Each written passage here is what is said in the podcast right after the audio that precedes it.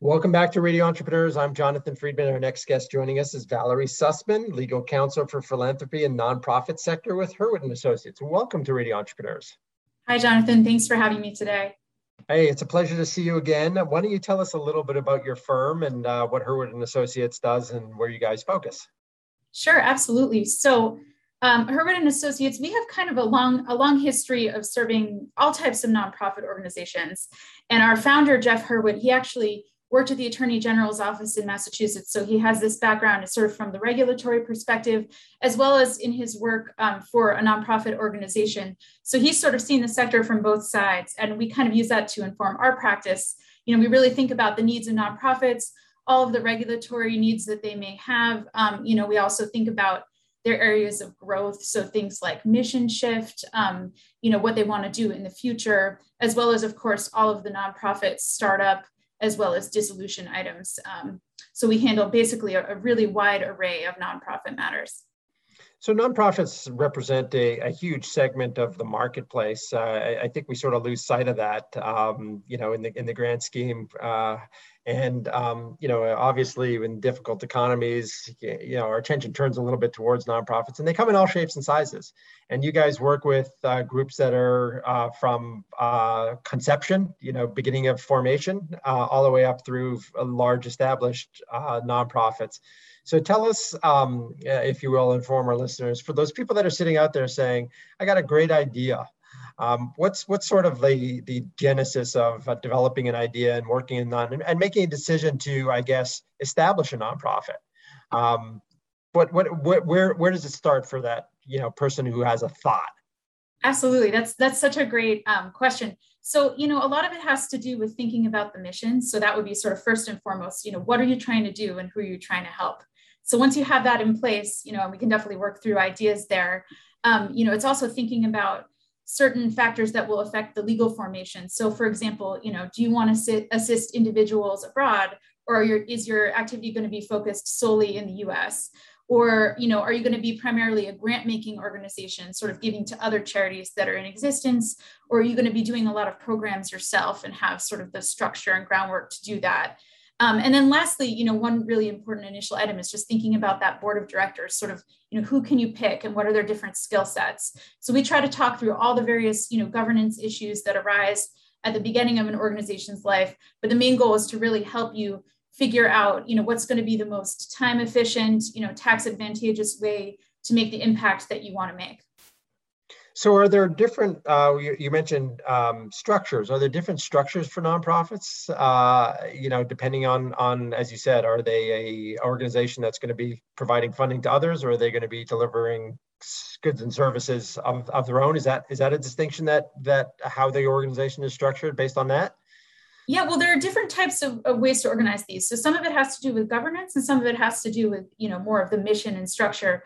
So in terms of types of organizations, you know, some some folks prefer to form a public charity. Those can be a little bit more tax advantageous from a donor perspective in terms of you know deductibility. Um, uh, and so that really goes to you know what is the mission of the organization? Is the board of directors representative of the general public? And we also talk about something called the public support test um, which organizations may have to meet over a period of time. So we kind of go over the, all the different options. You know, public charity is one option. Certainly, some individuals may choose to form a private foundation, um, especially if they want to keep the mission a little bit more close to home and perhaps family focused. Perhaps they want to have a family centered board of directors to really make sure they maintain a certain level of of control over the organization. So all of those factors are what we take into account when we decide the entity type with a client. So, um, you know, and I, I, I hope this is a, a, reasonable question, but you know, what what do we see in this country? Because we we've obviously heard over the last couple of years with the pandemic that there's been a lot of wealth creation, um, a lot of families that have, uh, you know, uh, very wealthy individuals who have created even greater wealth. Are we seeing a uh, an increase in establishing foundations and um, is there is there a whole ecosystem of sorts that exists that that realm of the market where people say, you know, they reach out to their peers and say, "Hey, you guys have a family foundation. What are, I want to do the same. I want to do good." Um, are, are do, how, how does that world sort of operate, and what do we? uh, as, as people that are not in, engaged in it? What what do we need to know about how that happens? Absolutely. Well, at least in my own individual practice, I've definitely seen an increase in clients coming to us with some ideas. Perhaps their friends, um, you know, have formed a foundation and they want to do something similar. We actually just had a client who who thought about um, there was a, a sports tournament that they had a, uh, that a friend of theirs was running as a charitable organization and they decided you know they wanted to do something in honor of their family member who had passed away to do similar types of work.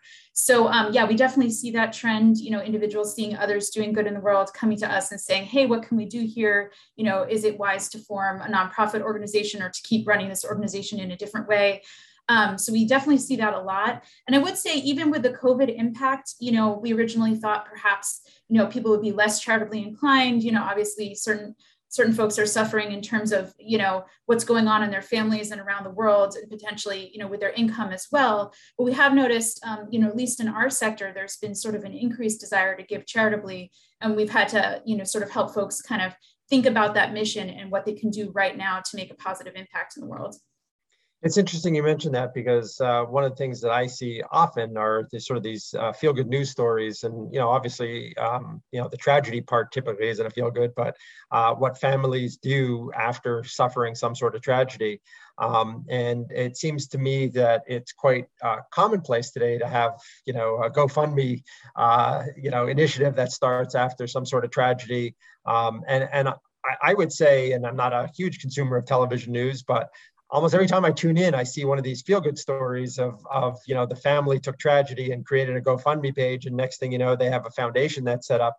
Is, is that um, something that, that, uh, that you're seeing more of because there are vehicles to be able to accelerate funding and to, to raise funds for these things? And, and I guess the, the second part of that question is, are those people that typically do their homework first or they jump in and then, you know, figure out after the fact and does that create complication?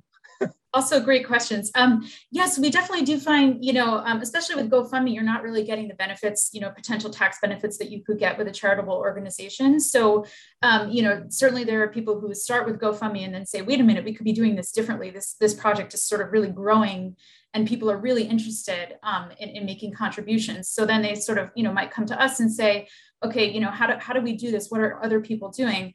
And, you know, in addition to the foundation trend, you know, definitely there are folks who want to use a donor advised fund. That's become sort of an increasingly popular way of um, giving charitably. You know, we sort of advise them about the advantages and disadvantages of that. Um, but sort of to go to your second question, I do feel people are really doing their research. Um, you know, so our clients usually do come to us. You know, the internet is full of information about charitable organizations. And uh, you know sometimes that can be great and they learn a lot and they come to us very well informed.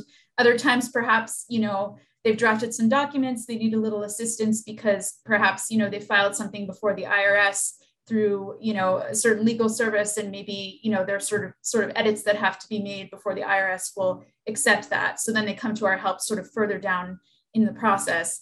Um, so basically you know it's it's totally fine to come to an attorney with no idea of what you want to do, but it's also fine to do some research, and it's always great when clients are well informed.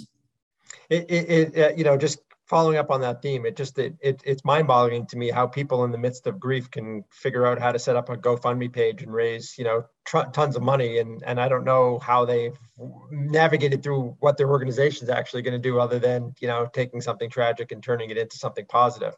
So I, I would imagine in those cases they would be um, uh, well advised to sort of do things correctly from from not only a tax advantage perspective, but uh, there's a lot of compliance in the nonprofit world. Uh, correct? There's a lot of government oversight and um, absolutely. Things. So yeah, you do have those ongoing, um, you know, tax filings, and at least in Massachusetts, you also have some attorney general oversight over charities, um, which a lot of folks aren't aware of. So you know, one of the great things about HURD is we also have um, a lot of expertise with the other attorneys and paralegals in, in, keeping those ongoing filings maintained. So a lot of our clients will come to us, sort of leave it in our hands to kind of you know keep things going past the initial formation make sure they're meeting all their deadlines so that you know especially if they've gone through a, a terrible situation or dealing with grief they don't have to also be concerned you know with making sure that all of these ongoing compliance and filing requirements are met In, in a um, sort of uh, macro question, I guess, do you see uh, in your practice um, sort of the trends that exist in traditional industries with nonprofits where there's a lot of uh, mergers, uh,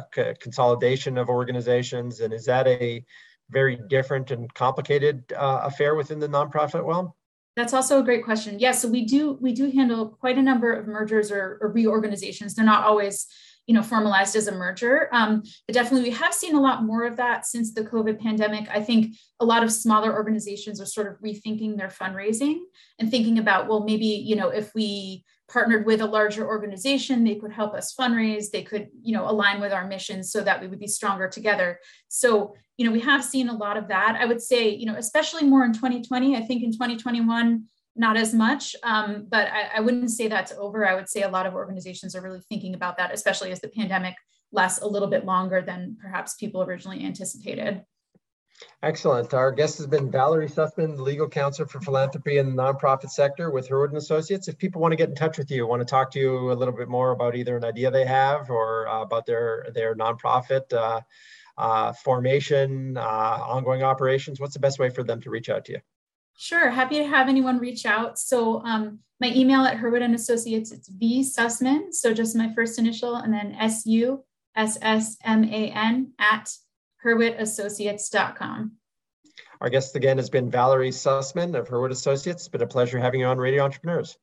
Thank you so much for having me. And we'll be right back with another segment on Radio Entrepreneurs.